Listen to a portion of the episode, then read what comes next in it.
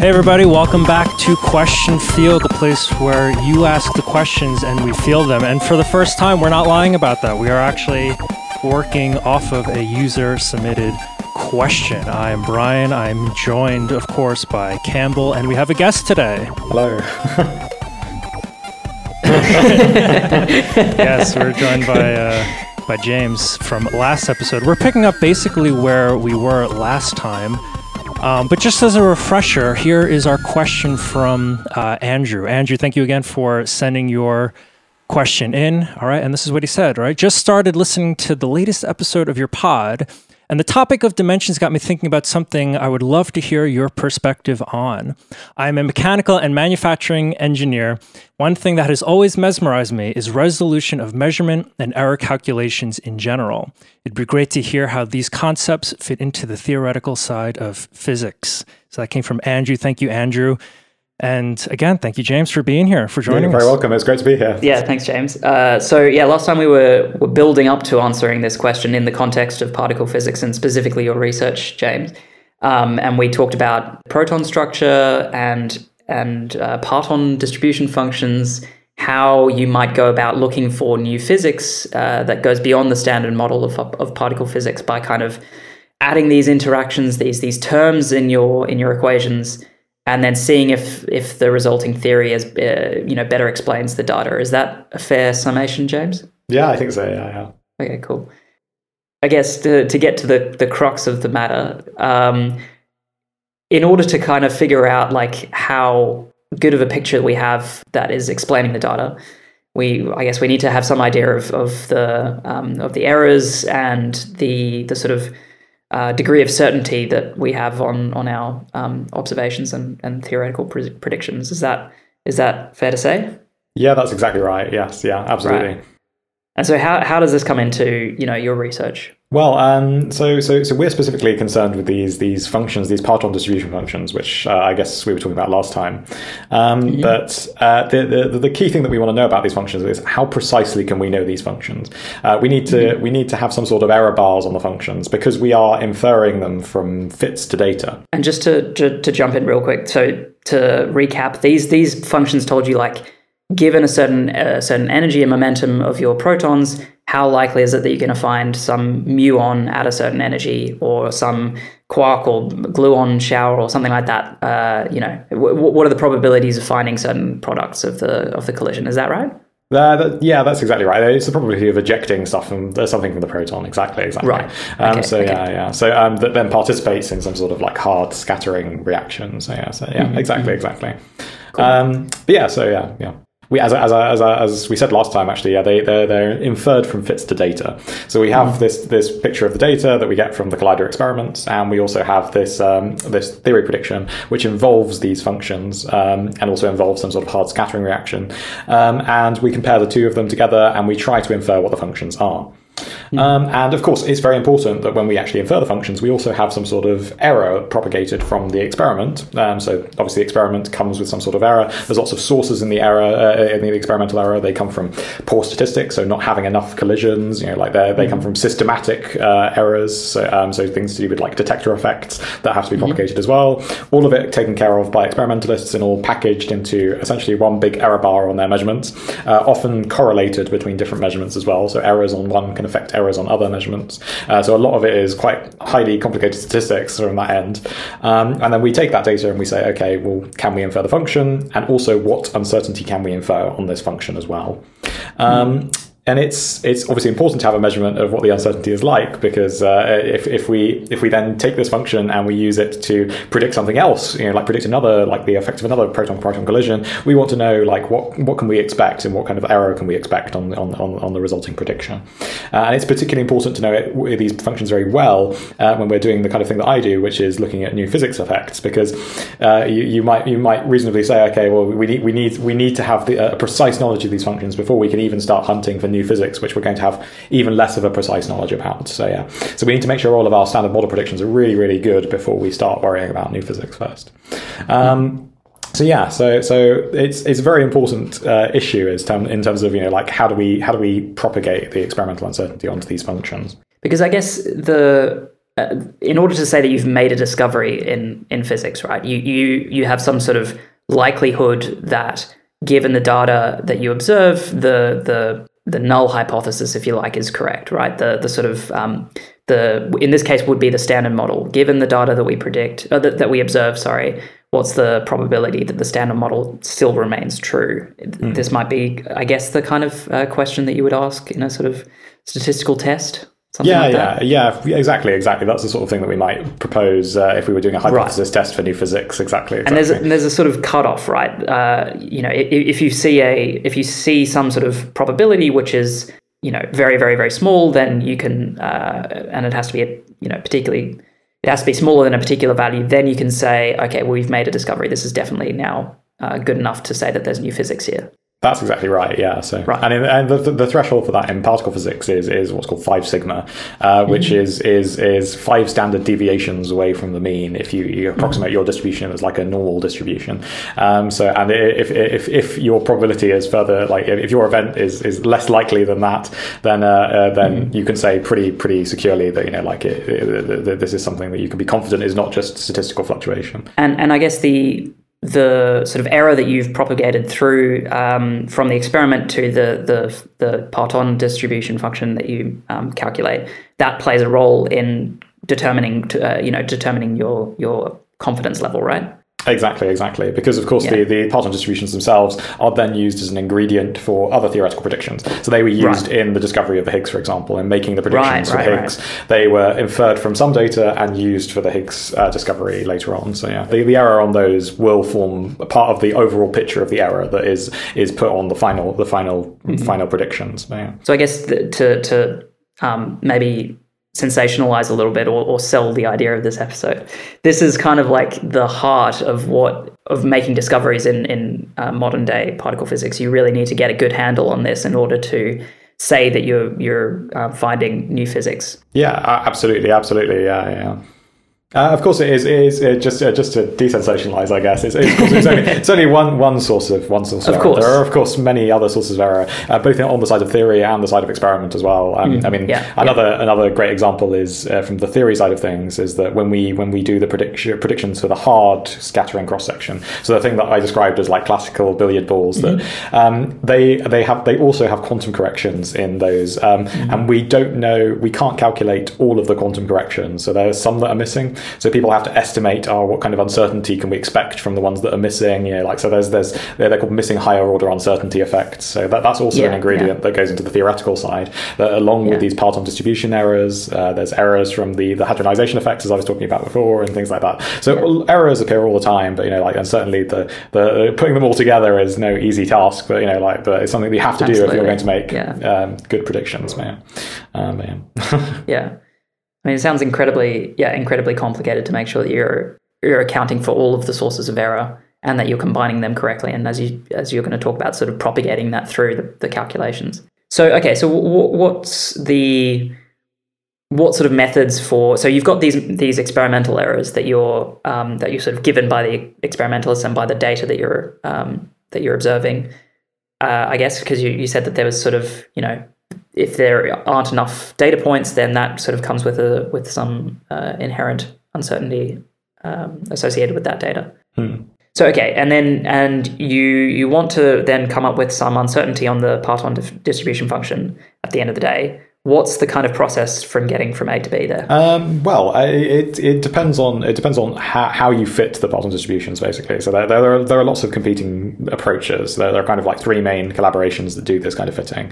Um, so so from the collaboration that I work with, uh, which is the the NNPDF collaboration, so which stands for Neural mm-hmm. Network Parton Distribution Functions, uh, which uh, it's to do with the way that we parameterize these functions. Um, mm-hmm. the, the name comes from the fact that we use a neural network to to model the function functions. Uh, that is that that's actually uh, just to take a step back for a second. Um, that, that is actually uh, an important thing to, to mention before we can go anywhere. Uh, when you're trying to fit functions in physics, functions are you know like these nice smooth continuous things, but you only have finite amounts of data. You have, you might have thousands and thousands of data points, but you're trying to infer information about something that potentially has infinitely many degrees of freedom because it's a continuous thing. So yeah. how how do you do it? Well, in physics we have to come up with some sort of way of modeling it. So um, we reduce reduce the functional the, the freedom of the function to only a few parameters. And some people do this by modeling it like a like a polynomial or something like that. Mm-hmm. So you know, like so there's some sort of like sum of power laws. Um, but in the collaboration that I work with, we we, we use neural networks instead. So, um, so, so mm-hmm. the idea is that they are hopefully more flexible in terms of the the, the, the way that you can do this kind of parameterization. And surely, if you if you have the word neural network in your in your uh, collaboration title, it's much better for funding, I imagine. Yeah, absolutely. Yeah, you know, like, and you say, oh, we do quantum physics with neural networks, and you go, yeah, yeah, yeah you, they, they, throw money at you. Not really, though. Yeah. no, you need to say quantum. You need to say quantum computing, and then they'll throw money at you. But yeah, yeah. um, but yeah, true, true. Um, yeah. We should we should uh, talk James at some point. yeah, yeah, we, yeah, yeah, yeah. So I always feel like yeah, yeah, the particle physical. Uh, so me and Campbell both obviously uh, we work at Cambridge together, and the particle physics seminars I feel are always very underfunded compared to the quantum computing ones. I'm always very very envious of you know. um, but anyway, yeah. So um, yeah. So to, to go back, yeah. The, the, the, the we as I say we parameterize these these functions with with neural networks instead. So they mm-hmm. they've, they've got a finite number of parameters, so they can be now mm-hmm. fitted with the finite amounts of data that we have. So um, but it, it, obviously restricts the form that the functions can take, um, but it's still sufficiently flexible, we believe, to to, to accommodate the data. So um, and that, those are the things that we want to come up with like errors on. We want to come up with errors on the neural network parameters and say, you know, like, oh, we, like, the, the, what is the uncertainty on these parameters from the data? Um, and the typical way that, uh, so the, the, way that our collaboration deals with it is something called the uh, the Monte Carlo replica method. Um, so uh, the, the, this comes from the idea that uh, if you give me an experimental measurement and you give me some sort of uncertainty on it, um, the, this is really the, the, idea of the Monte Carlo replica method says well, what in some other universe had someone else made the measurement, then it, it, it would be like uh, it, maybe I can pick what the measurement would have been, what the central value of the measurement would have been, according to the distribution that this is telling me. So you know, like so I should fluctuate around the the real world experimental value um, by mm-hmm. th- throwing the dice and saying, okay, you know, like how like let, us plop, plop another point, you know, like close to that, you know, like according to the the number of standard deviations we have. So perhaps you know, points closer to the real experimental value will get picked more uh, more often. Further away, they'll get picked, picked less frequently. Um, so um, we imagine, yeah, like what would have happened in these alternative universes, and we generate a big selection of samples of these uh, to kind of like supposed to, to spread out, you know, like uh, uh you know, a hundred different universes or a thousand different universes where the measurement was repeated, um, and mm-hmm. but we got different results, but they're all like fairly consistent with one another, and the real world measurement is the one that's governing the statistics of these these measurements.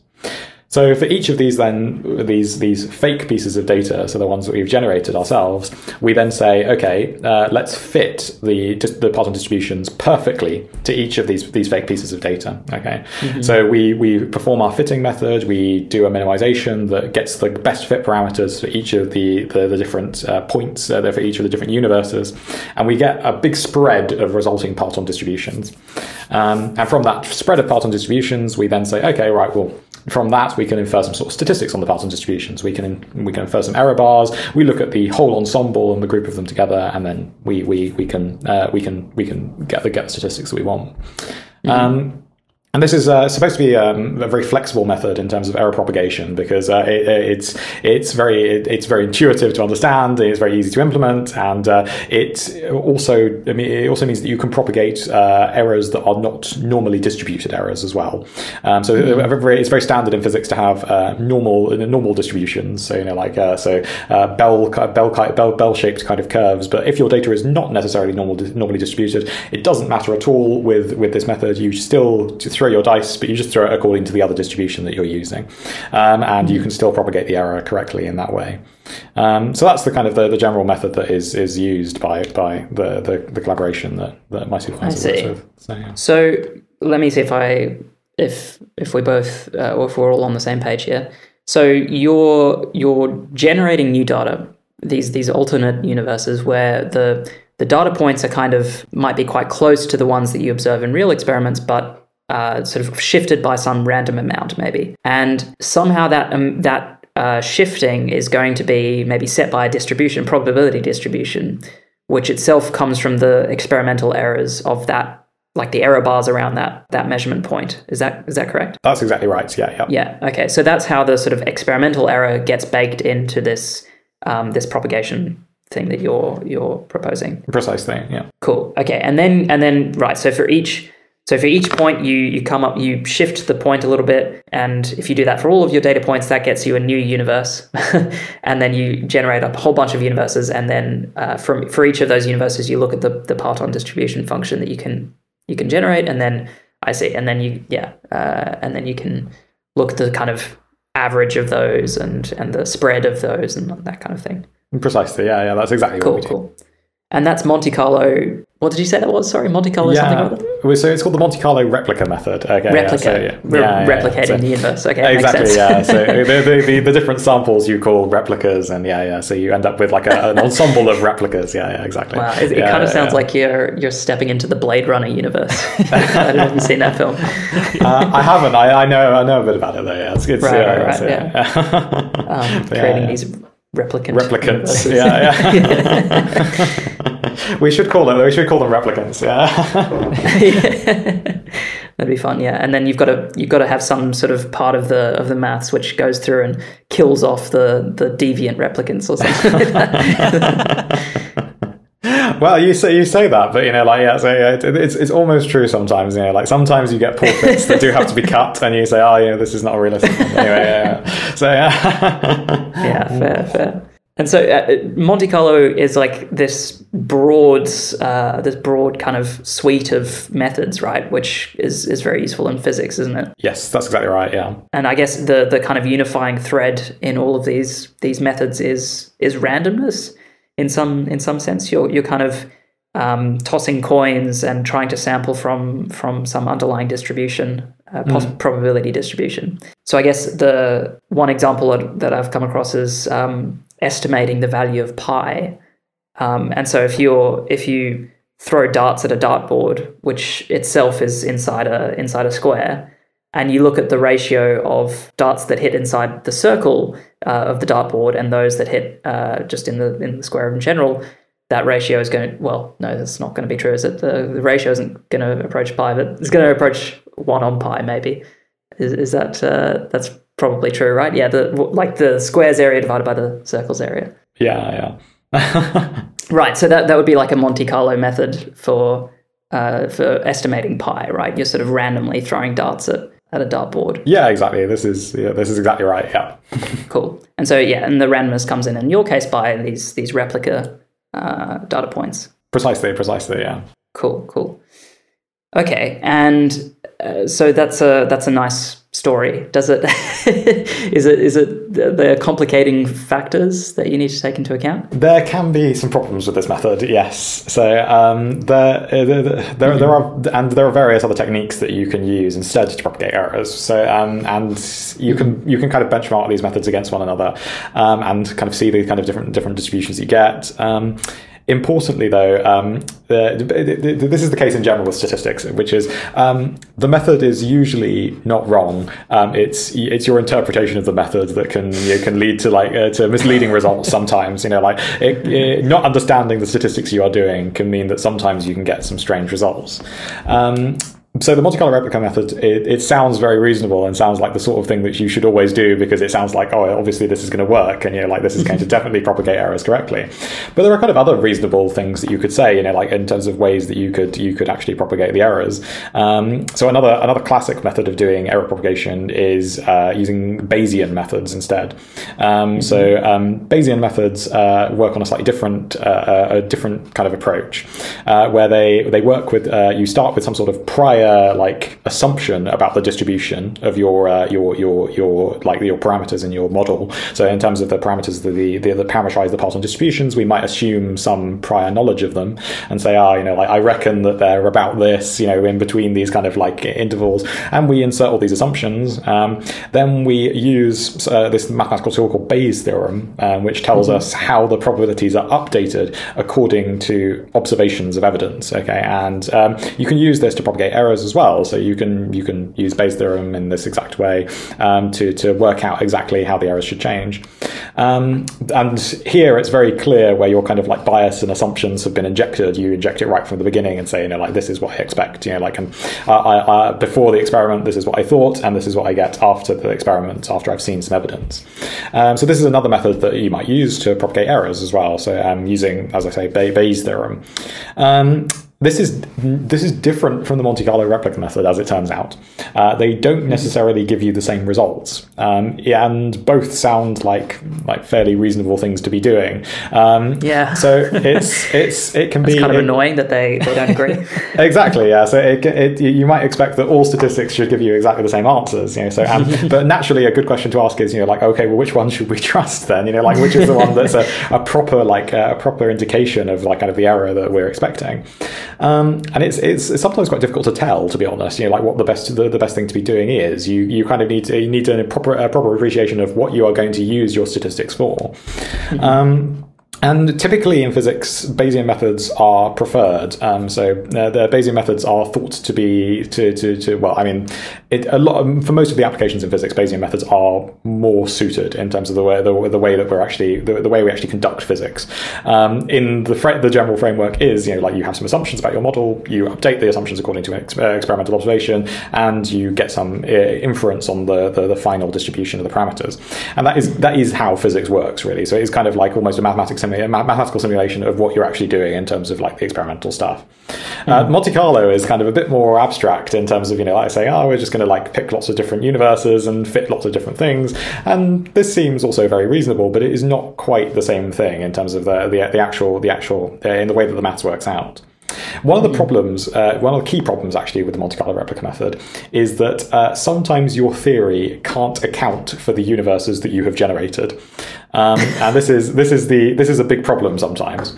Uh, so you can imagine, for example, that maybe, maybe let's imagine a very simple theory. So um, imagine that your theory is just uh, maybe like a like a like a, a parabola or something. So like a curve that you know like uh, has a minimum, um, and it's describing a single data point. Okay, and that's the our aim is to fit you know like uh, this this single data point using my theory, and uh, my theory, as I say, is just a parabola. As I vary the parameter, it changes the height of the parabola, and uh, what one height of the parabola is going to agree particularly well with the data or something. That's that's that's perhaps you know like a very very simple scenario. But you'll realize very quickly that okay, but the, the theory that theory that parabola has a minimum value. Okay, it can't it can't go smaller than a certain value, um, whatever value of the parameter I pick. Okay, if uh, there, there is there is no way of getting theory uh, like a theory value which is smaller than the minimum of the parabola. So if we start off with our data and we generate loads of random universes around the data, um, it can be the case that the data falls below the minimum of the parabola in my fake universe. Even if the data was perfectly fine and consistent with the theory to start with, in terms of propagating the error, maybe in one of the fake universes I generate, I get a point that's below the minimum of the parabola. Okay. That's that's a bit of an issue now because how, how do I fit that universe? What is the best fit va- value of the parameter in that universe? Well, Right. you get the minimum of the parabola, you get the, the smallest value there, and you say, oh, that's the hmm. best best fit for that value. And this is a bit of a problem in terms of the distribution that you get as a result, because the distribution now starts piling up with the same point really being favored constantly by uh, by if we generate in, in lots and lots of the universes that I generate. So so you can kind of end up getting a, an, a, a really strange spike in the kind of the, the distributions that you get, and it can look like you know your function a lot more certainly than you you actually expecting to know it. Um, so there's there's kind of this this inherent problem with Monte Carlo when when when the theory is not really suited for the data that's being described, or the theory is maybe strongly strongly restrained in certain directions or something. Um, so so uh, Monte Carlo can have this kind of like this this problem. Um, yeah, um, yeah. So okay, l- let me see if uh, if I'm understanding correctly. Because I think uh, I'm I'm sort of a little fuzzy on on how the the um, the you know particle physics case relates to this this parabola example. Yeah, yeah. So in, in that particular case, the, the parameter that describes the model is just the height of that of that parabola. The idea is that so as, as I vary my parameter, um, the, Yes. the, the, uh, the, the, the, the, the, the theory uh, the theory like traces out a parabola basically. Um, so so oh, I see. Okay. Yeah, Okay. so so so so for example, you might pick uh, I, I don't know the, the parabola might look like something like I don't know uh, like the parabola might be x squared or something, Mm-hmm. and uh, the the theory parameter x uh, corresponds to a theory predi- like x equals x equals two or something give corresponds to a theory prediction of four, and uh, the, the so um, it, it, it's this correspondence between saying, oh, what's the, the, the model parameter is x, and the, the, the theory prediction corresponds to this parabola. Um, I see, and I see. There will be one measured data value which which is going to be a good fit for the parabola, for example. So um, uh, it might be that the measured data takes the value, f- I don't know, like uh, 16 or something, in which case the best fit value for the measured data Mm-hmm. is the point 4. But we still want to propagate error from that that that, that measured data. So you still Yeah, have to do this yeah. kind of Monte Carlo, like uh, uh, making lots of different universes things. Uh, If the measured data were, were say one instead, and Mm-hmm. maybe there's an uncertainty of I don't know, like I don't know, four on it or something, then you might might Mm-hmm. end up getting lots of things that fall beneath the, the, the, the smallest point on the parabola. Right. And this is this is this where we get this problem that actually, you know, like you get lots of universes which we don't believe can be universes, basically. So yeah, like so Sure. really they should be they should not be included in the Monte Carlo propagation. But yeah. if I'm understanding correctly, this is uh, the, the the issue arises from generate that effectively you're generating these these replica universes by assuming some kind of distribution around the measured point, and uh, that that distribution is given to you only by the kind of measurement uncertainty, right? Should you not sort of build in the theory a little bit more into determining that distribution? I mean, should you just heavily penalize or set to zero the probability of generating a replica universe that doesn't agree with with the the theory? Or is that assuming too much the theory? ah well, well so so yeah so you can you can say that you know like you're going to cut out any replica universes where where this is not the case. Um, unfortunately this still doesn't actually solve the problem. So um, though it, it optimistically you might say that it does but it, it's, it's not quite unfortunately. Um, the problem is that yeah you can the, the distribution that you get is still slightly uh, is slightly distorted compared to the kind of distribution that you want. Uh, the main problem is that the behavior near the minimum uh, you still get like a pile up of like solutions that you know like near the minimum that are not quite reflecting the uh, the, the correct decay that the, the, the that you should be getting in the in the distribution. In fact, if you remove if you remove all of the replica universes, the thing that you get is instead of getting a massive peak, you end up getting a trough where you should be getting like something that's a bit more smooth. So you know like so, so the, the the pile up is not quite correct in terms of the, the way that you're doing the sampling. So yeah, um, so you again you can say okay, well what if I just like weight the distribution a bit more towards the bottom? You know like if I alter the kind of the the kind of like the experimental like the experimental distribution? At this point, you're now fiddling with the experimental data and saying really I expect you know like the, the, the, experimental data should not be a normal distribution anymore. I think it should be this distribution instead. You know like and you like you you you modify a little bit more to try and fill in the trough and try and get a nice distribution for your parameters. At this point, you're, you you you can kind of fix fix things and you know like get things to agree with other methods of exper- uh, experimental error propagation. So something like Bayesian methods, you can start getting agreement if you make this kind of modification. But it's complicated um, in order to do it. So you have to like compensate quite a lot with the experimental distributions. and it feels it feels kind of un- unsatisfying to be tinkering so much with with uh, you know with this distribution. Certainly, yeah, yeah. It's it's it's it's not it's not very natural. Certainly, in terms Yeah. of the way that you're, way, you're, way the way you deal with this problem, and Yeah. it it becomes it becomes worse as well when you get to the kind of the kind of level of data that we actually work with, which is instead of so I've been describing it in terms of one data point and one theory parameter, and it's been it's been fairly intuitive to kind of say you know like, oh we should like put some more points when you know like we don't have enough points there. Um, it's way more complicated when you're fitting you know like a 700 dimensional space to you know like a 4,000 data points or something like that, and immediately your kind of your picture is you don't ha- you can't have a picture of it anymore. So yeah, so Yeah, it yeah. becomes immediately a, a problem that becomes a bit more intractable in terms of working out the correct way to fix the distributions to to generate uh, to generate generate good results. But yeah. for sure. And I and I guess the the the kind of computational effort required to just sort of uh, trial and error it it's it, that's that's going to grow quite immensely as well. Uh, yeah, so yeah, like the computational effort is is is a lot as it is, to be honest. Um, So when, when we when we train one of our one of our replicas, when we do the fit for a single replica, uh, it takes about ten hours of computing time, um, and uh, which it, it's is is long, but it's not it's it's not terribly long. You know, like it's, it could be worse. You know, like That's on a on a supercomputer, right? On a, on a That's cluster. That's right. It's on a cluster, exactly, exactly. So, um, though, um, uh, and, and to do, therefore, to do, you know, like an actually a, a, realistic fit where you have a good number of replica universes, you need to do about a thousand of those copies. So it's like a thousand times ten hours. You're looking at ten thousand computing hours really to do a like a single fit of your Parton distributions. And then when you when you realize that you uh, you wrote the code wrong and then you have to submit the whole thing again, then you're like, yeah, yeah. uh, then it, it, rapidly becomes more than ten thousand hours. Um, but yeah, so so yeah. so um, already you you you're like doing trial and error in terms of changing the sampling distributions. It's it can be it, it's not really a feasible like uh, attempt to fix the problem, unfortunately. Yeah, so. Um, Campbell, you stole one of my questions. Oh, I'm so sorry, Brian. I'm sorry. I'm I'm too I'm too curious. Uh, well, just to maybe steal another one. Um, the you've you've been talking about um, Bayesian methods, but that you know, and and trying to fit to those. I mean, that's sort of assuming, obviously, that that those methods are, are providing uh, a better um, handle on what the true error propagation uh, is that we're looking for. I, I guess they they might they might um, allow for a bit more insight into where our assumptions, um, yeah, where our assumptions come in when when uh, when doing these calculations. But I mean, at the end of the day, it, there's no kind of independent, fully independent uh, check that we have, right?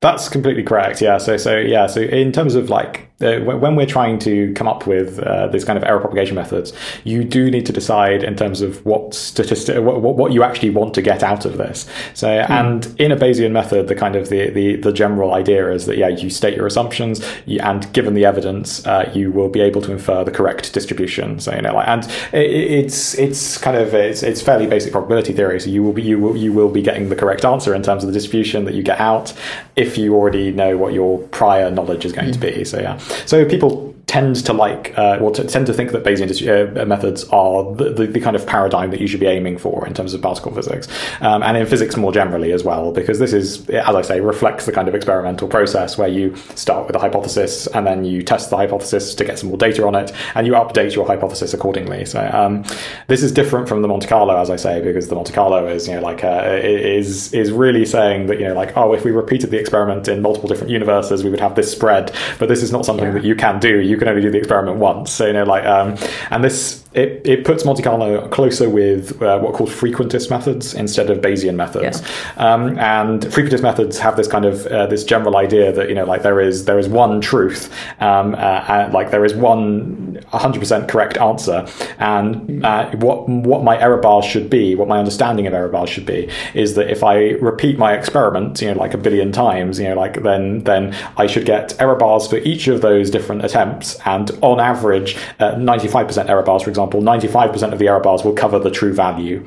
Uh, mm-hmm. This is this is different from the the Bayesian perspective, where you know, like actually the thing that you're hunting is really like a random variable that gets updated in terms of its distribution every time you like make an observation, and that distribution of the random variable becomes more and more precise as you as you as you hone in on the on on on on, on the truth. Um, right. So the, the, the key difference is, yeah, like as I say, Bayesian methods reflect the scientific process where you get more and more evidence and you actually like you carry on honing in on the truth.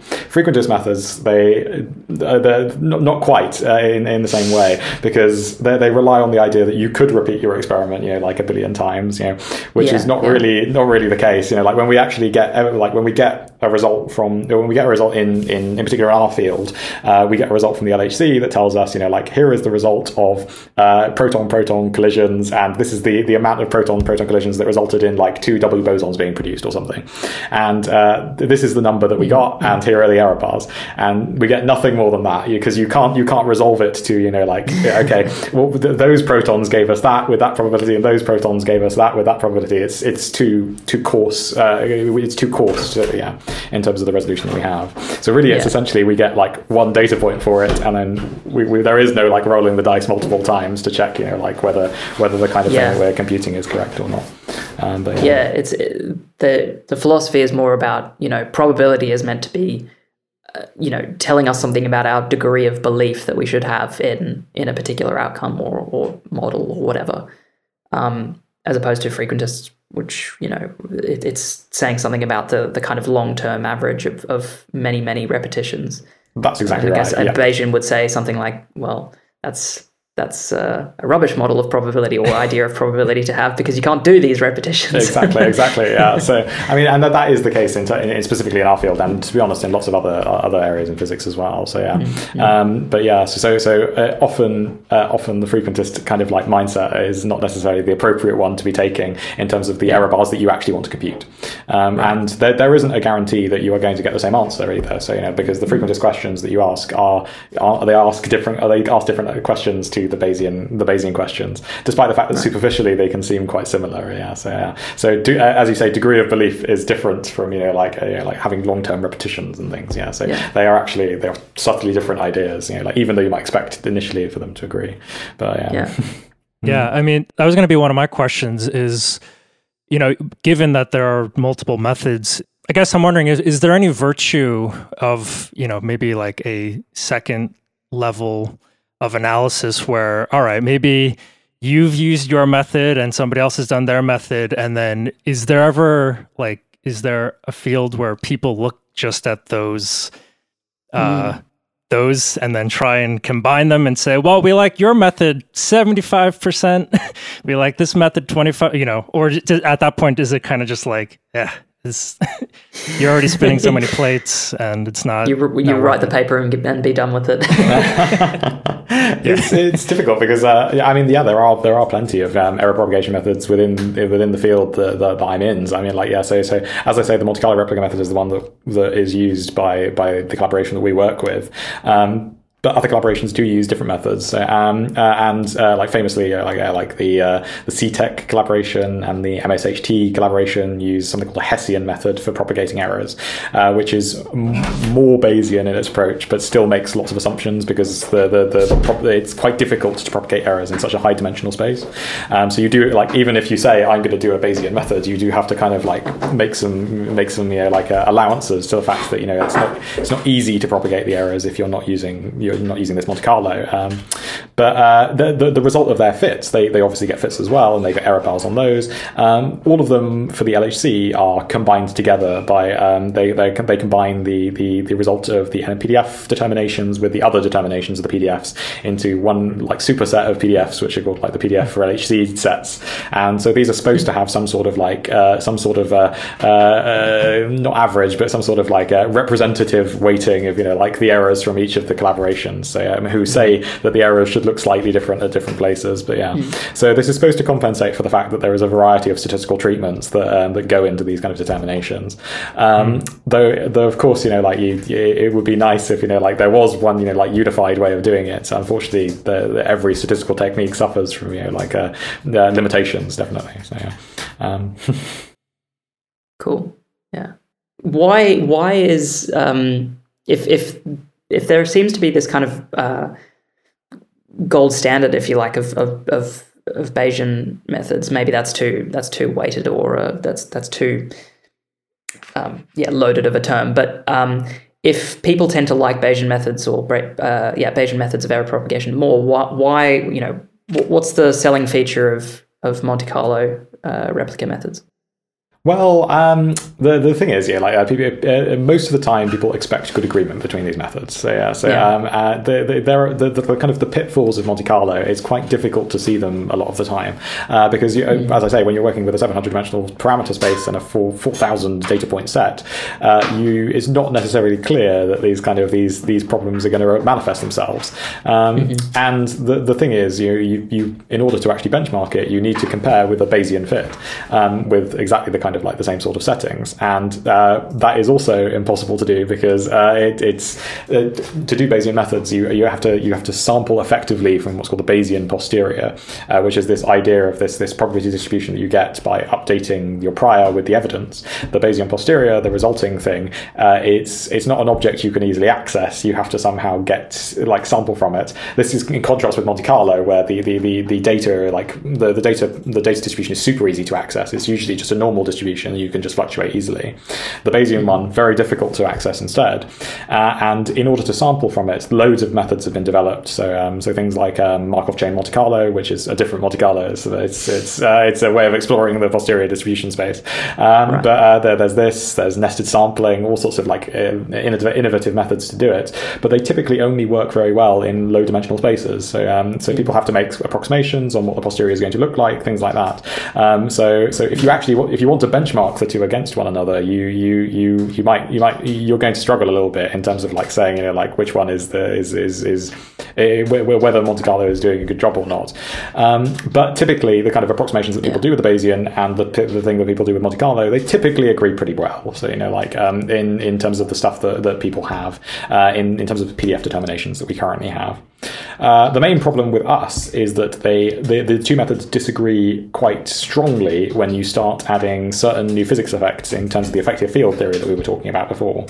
So, mm-hmm. in one of the recent studies that we did, we tried to use Monte Carlo error propagation, and we found that it was telling us that uh, uh, there was a significant deviation from the standard model, you know, like four sigma deviations for some of our operators, and you're like these, these, tiny error bands. And of course, you know, like we, we, we celebrated immediately, and we said, yeah, we discovered new physics, but, you know, like but it turns out that yeah, it was really kind of to do with this problem of you know like we were generating lots of replicas in the universes that were not well described by the the theory that we were using, um, mm. and the operators were trying to compensate with this, and they were they were getting highly peaked in a region where they really should have had much more of a spread.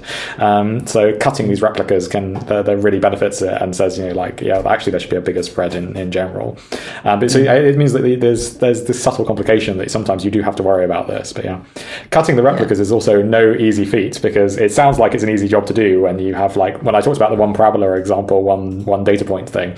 You just say, oh, get get rid of the ones that fall below the parabola. But again, when you have a 700 dimensional space, 4,000 data points, it's very difficult to tell what regions are accessible by the theory and which ones aren't.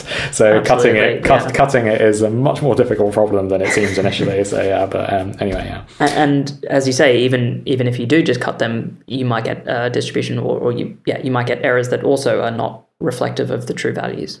That's right. also true. Yeah, exactly, yeah. exactly. So yeah, we you have to you ha- you do have to worry about like weighting factors and things like that. So mm-hmm. so the problem is is is in in general very difficult to solve. So yeah, so mm-hmm. um mm-hmm. so you you kind of when you're using the Monte Carlo, you just have to kind of hope that you're not going to be in that situation. So which is the the, the majority of the hope with PDF fitting most of the time. You hope that the fle- the flexibility is going to be good enough to compensate, and actually it, it, will give you some sort of reasonable distributions that should agree more or less with some sort of. Bayesian approach. But yeah. in your experience, is that that is that a, a, a good hope? Is or is that too optimistic? Like i mean you, you had this one experience where things sort of led you initially to assume that um, you'd you'd found uh, some effect but turned out to be just sort of um, artifacts of these these spurious replicas. Does that in, in practice happen kind of more than you would like or is it actually quite a robust method in, in most cases in this effective field theory it's quite difficult to say, to be honest. So, um, so yeah. in in in a lot of determinations of the, the these effective field theory parameters that we, we, we were talking about, the ones that, that, that, are important for the new physics effects, um, a lot a lot of the time the effect is not really highlighted, or at least to date it hasn't been. So yeah, but it turns mm. out, uh, but it, it, can depend significantly on the data that you are including. So a lot of the time, so uh, or the theory that you're including. So so if you uh, so the, the, the data that we were studying specifically recently was top quark data, uh, in top quark data, the, the like quadratic effects are really, really important, as it turns out. And so actually, the, the, it's not it's not it's not 100 percent the same, but it's like the parabola is like very, very sharply peaked. You know, like so it's uh, yeah, so it's it's very you you you the quadratic really, really dominates basically. So yeah, um, you don't really get you know a nice like you know, shallow decline. You know, like um, uh, but yeah, so so so uh, it, when we were doing our study, it became a really important effect. But in previous studies, actually, like they've they've not considered the same kind of data set and as a result, they've not really seen the same sort of effect. But yeah, um, one of the one of the collaborations that do fitting exclusively of the the EFT parameters, so the ones that just describe the new physics, who don't fit the PDFs at the same time, they just fit the the EFT. Um, they assume like standard model uh, like standard model PDFs, so, um, so which is a bit of assumption in itself. But um, mm. but they they benchmark everything. They benchmark the Bayesian mm. against the Monte Carlo, and they find very good agreement in all the data sets they consider. But uh, when we get to the top the, the kind of the top data set that we've been considering, then actually actually they do start seeing disagreement in their method as well. So you know, like uh, so it's Yeah. it, it, it really can highly depend on the data set that you're using. So in terms of PDF fitting as well, which is one of the things that obviously we're concerned with a lot, uh, it's it's difficult to say. You know, like a lot of the time. I mean, in, in, in most PDF determinations that we've had so far, uh, the kind of the, the, the error bars seem to like agree quite nicely across. You know, like I don't know the, the, the methods that other collaborations use, which are only approximately Bayesian um, compared with ours, which is Monte Carlo. But uh, we don't really know if anyone has checked, you know, like on on like the, the most up to date data set, whether you know like Monte Carlo is doing a good job compared to you know like um, a Bayesian method, and we don't know if anyone has checked like uh, on a proper Bayesian fit, not one that's just approximate, whether they're getting the same sort of answers. Um, indeed, actually, there was a there was a there was a recent determination by the NNPDF collaboration of PDFs. I think at the end of 2021, um, they uh, the, the the their latest publication was that they found that actually they they have very small uncertainties now with the new data set that they have, and a lot of people were not really expecting these like, these small uncertainties, uh, and a lot of people were saying, "Oh, the uncertainties are a bit too small." You know, like I don't know, like we're, we're like compared to some of the other like groups, you're getting very small uncertainties, and we don't we don't necessarily trust these so much. Um, and we think that one of the explanations could be to do with this Monte Carlo, but um, uh, and that's something that we we are we're thinking about at the moment and trying trying to have a look at, um, which is obviously an important thing because people do use these these PDFs, as I say, in in in the LHC predictions in general. Yeah. But yeah. Yeah. Um, I was very um, facetiously going to suggest calling this episode uh, something along the lines of "Is most particle physics wrong?" or something. Like I don't know what we're going to end up uh, uh, calling it, but but I, I guess yeah. Yeah. it's but the uh, well the answer obviously to that question is is I'm sure no. No. It, uh, probably is correct, but uh, the the the question of when you know to what degree we can say it's correct is is quite a subtle one. Exactly, exactly. Yeah. So I mean, um, uh, yeah, when we, when we kind of get down to the kind of like the small uncertainties that we have on on these PDFs, it can be uh, it, it, it, we're at kind of the level where you know like most people agree that you know the PDFs are pretty good, they're doing a pretty good job. yeah. But like at the, the the small level of uncertainties that we're at now, we're kind of like in a very precision era of the, of, Mm. of physics when it is important to get this kind of detail right. So um, Yeah, if you go back if you go back twenty years, no one cared. You know, like I don't know, like like I don't know, like and if you go back if you go back forty years, no one had any errors on these parton distributions anyway, and they were like, oh, you know, so, so, someone will work that out eventually, I'm sure. So you know, like yeah, so um, but yeah, so because yeah, but um, but yeah, like uh, and they didn't even take it into account as an effect that was a, an error. But now it's actually becoming important, and it probably is important to get these subtle effects right. Um, but will it like will getting the subtle effect right? I don't know, suddenly change our entire outlook on you know like particle physics? it, no, it won't. Um, but it is it, it, it will contribute to um, a better like precision physics program, which of course is important when we're hunting for new physics. So yeah, Yeah. Um, we don't want to suddenly claim the existence of new physics when it isn't really there. It's just our poor statistics. Yeah. So um, Right, right. Which I mean has kind of happened in the past, hasn't it? Uh, you know, in the in the not so not so distant past, there have been sort of news news headlines that oh there might might have been a new particle discovered, new force discovered, something like that. Exactly, and yeah. it was but it was never sort of five sigma, right? It was like oh that's a sort of indication that there might be new physics, and then you do a bit more analysis, and the effect goes away. It's true. It's true. Yeah, it's you can get very excited by some headlines sometimes. You're like, oh, you know, like maybe maybe something's happening, and then you find out very shortly that yeah, no, someone has done some maths wrong, and actually it's not it's not quite right. Yeah. yeah, Hmm. uh, damn standard model is so good. It's very robust. Yeah, yeah. yeah. For any of my students listening, check your work. Yeah. I always Yeah, check true. your work. True, and those those It's error bars true, you draw on the graphs, they're very important. They are, they are. So you know, it's the sort of thing that you know, like when I was at school, I was like, "Why are we doing this?" You know, like, like, like yeah. but no, it turns out it turns out to be very, very important in the long term. But yeah, so yeah.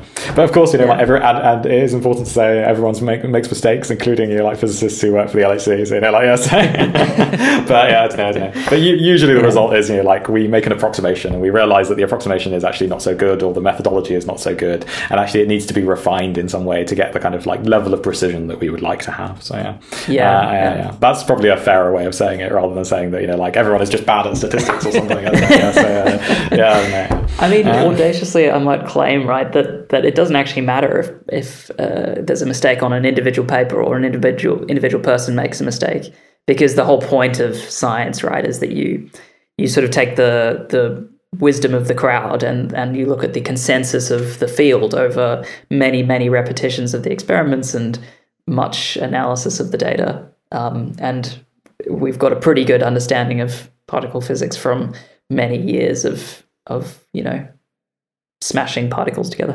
yeah, yeah, I absolutely agree. Yeah, yeah. Yeah, Brian, what, uh, do you have any other sort of concluding questions or remarks? I do not. um, well, I, I, feel like that's a fairly good place to to wrap up. Um, yeah. Unless there's something else that you that you feel like you just have to get off your chest, James. No, no, I think that, that, that's it. Yeah, yeah. So thank, thanks very much for listening to me talk about dry statistics for, for, for minutes. yeah. So, yeah, yeah. That was fascinating. I mean, yeah. like who, who knew that the sort of philosophy of probability had so much to do with uh, looking for, you know, beyond standard model physics. Yeah, yeah. it's, pretty, it's pretty cool. Well, um, yeah, I mean, thank you again very much for, for joining James for two whole episodes, yes, taking up a you. lot of your valuable fourth year PhD thesis writing time. Sorry about that. no, no, no. You're very welcome. Anytime, anytime. um, and uh, yeah, thanks again to Andrew for the uh, for the suggestion of the topic. The question. Yeah, thank you everybody for listening. As always, sharing, rating, reviewing helps. More data points, essentially. The more reviews we have, the more uh, ratings we get, more, just more data. Everybody will have a better understanding of where we are at in the physics podcast landscape. Uh, I just want to add my own thanks to Andrew and to James. James, anytime you want to come back, this this is the space is yours. You want to go off on some new method of yeah. statistical analysis? Uh, here's your platform. So uh, thank you, thanks. I know, I know. There's not not a lot of places make space for that, but here on questions, yeah. no, thank you so much. Yeah, and uh, we'll see everybody next time.